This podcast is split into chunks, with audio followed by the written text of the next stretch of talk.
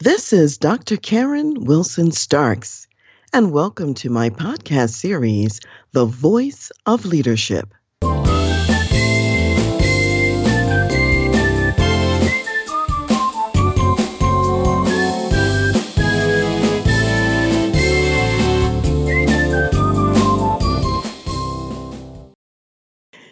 This month is the 24th birthday of TransLeadership Incorporated, and we're so excited about that that today what I want to share with you is what we call our executive success profile. In other words, these are the hallmarks of the successful leader. So if you're really a successful leader, there are five things that you are doing in your organization on a regular basis. Number one, you are leading yourself first. You're developing yourself. And one of the reasons you're developing yourself is because you have to step up into a bigger game to really address the new challenges that are coming your way. So you have to grow, you have to learn, and model that for your organization. So that's number one, leading yourself first. Number two is you also have to develop other successful leaders. So it's almost thinking about yourself as a multiplier. The more you have really well prepared and excellent leaders around you, they can do a lot more work than what you could do by yourself.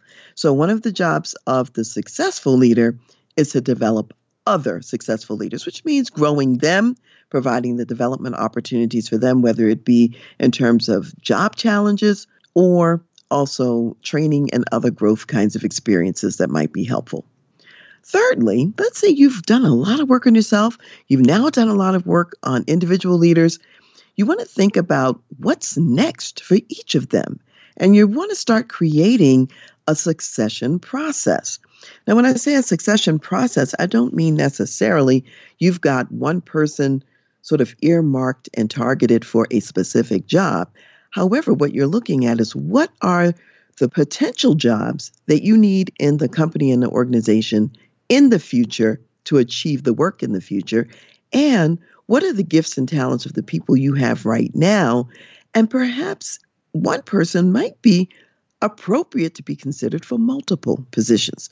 So you're always looking at where's the match between the talent that I have right now and either opportunities that exist today or ones that might exist in the future.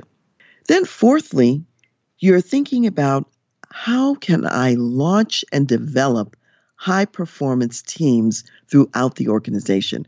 Because it's really these high performance teams that do all the bulk of the work of your company.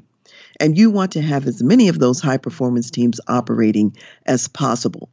And the reason I've focused a little bit on the individual development side first is that for a team to be high performance, each individual member has got to be operating at a level of excellence in what they do. Once you've got a number of these high performance teams operating, you're also now thinking about creating what I call a success culture. What needs to be dialed into the culture so that people can succeed regularly on a routine basis? And perhaps there are some barriers that also need to be removed for that success culture to really work.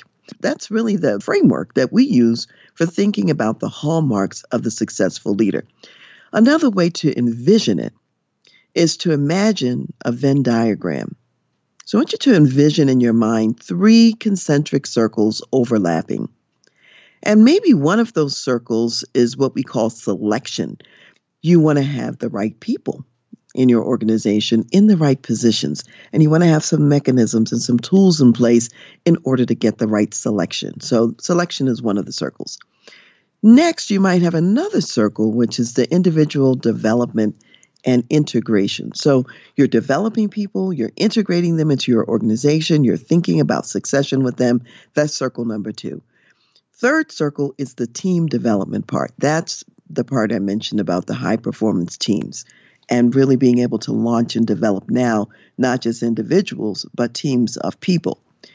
The sweet spot that's in the middle of these three and where they overlap is what we call the success culture. So that's another way to see and visualize what we are talking about.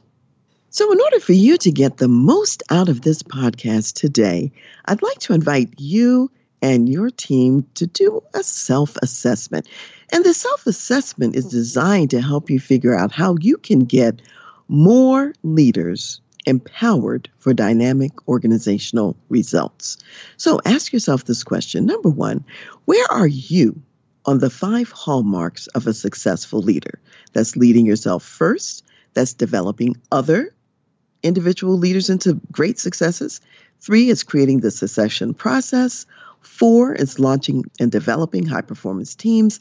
And five is creating a success culture. So, where are you on those five? How robust is your success profile? What is it that you need to add or possibly to refine? What help do you need to get to the next level? Because here's what I've discovered over the years is that the transformation is really not even just in the assessment, but it's really in the action that you take, as well as some other insights that I really didn't have time to go into in this podcast. However, if you are the president of a mid or large size company, or you're a senior business leader responsible for launching high performance teams or creating a success culture, then I invite you to a deeper and more personalized conversation with me that really will be focused on getting more leaders empowered for dynamic organizational results at your organization. So I look forward to hearing from you.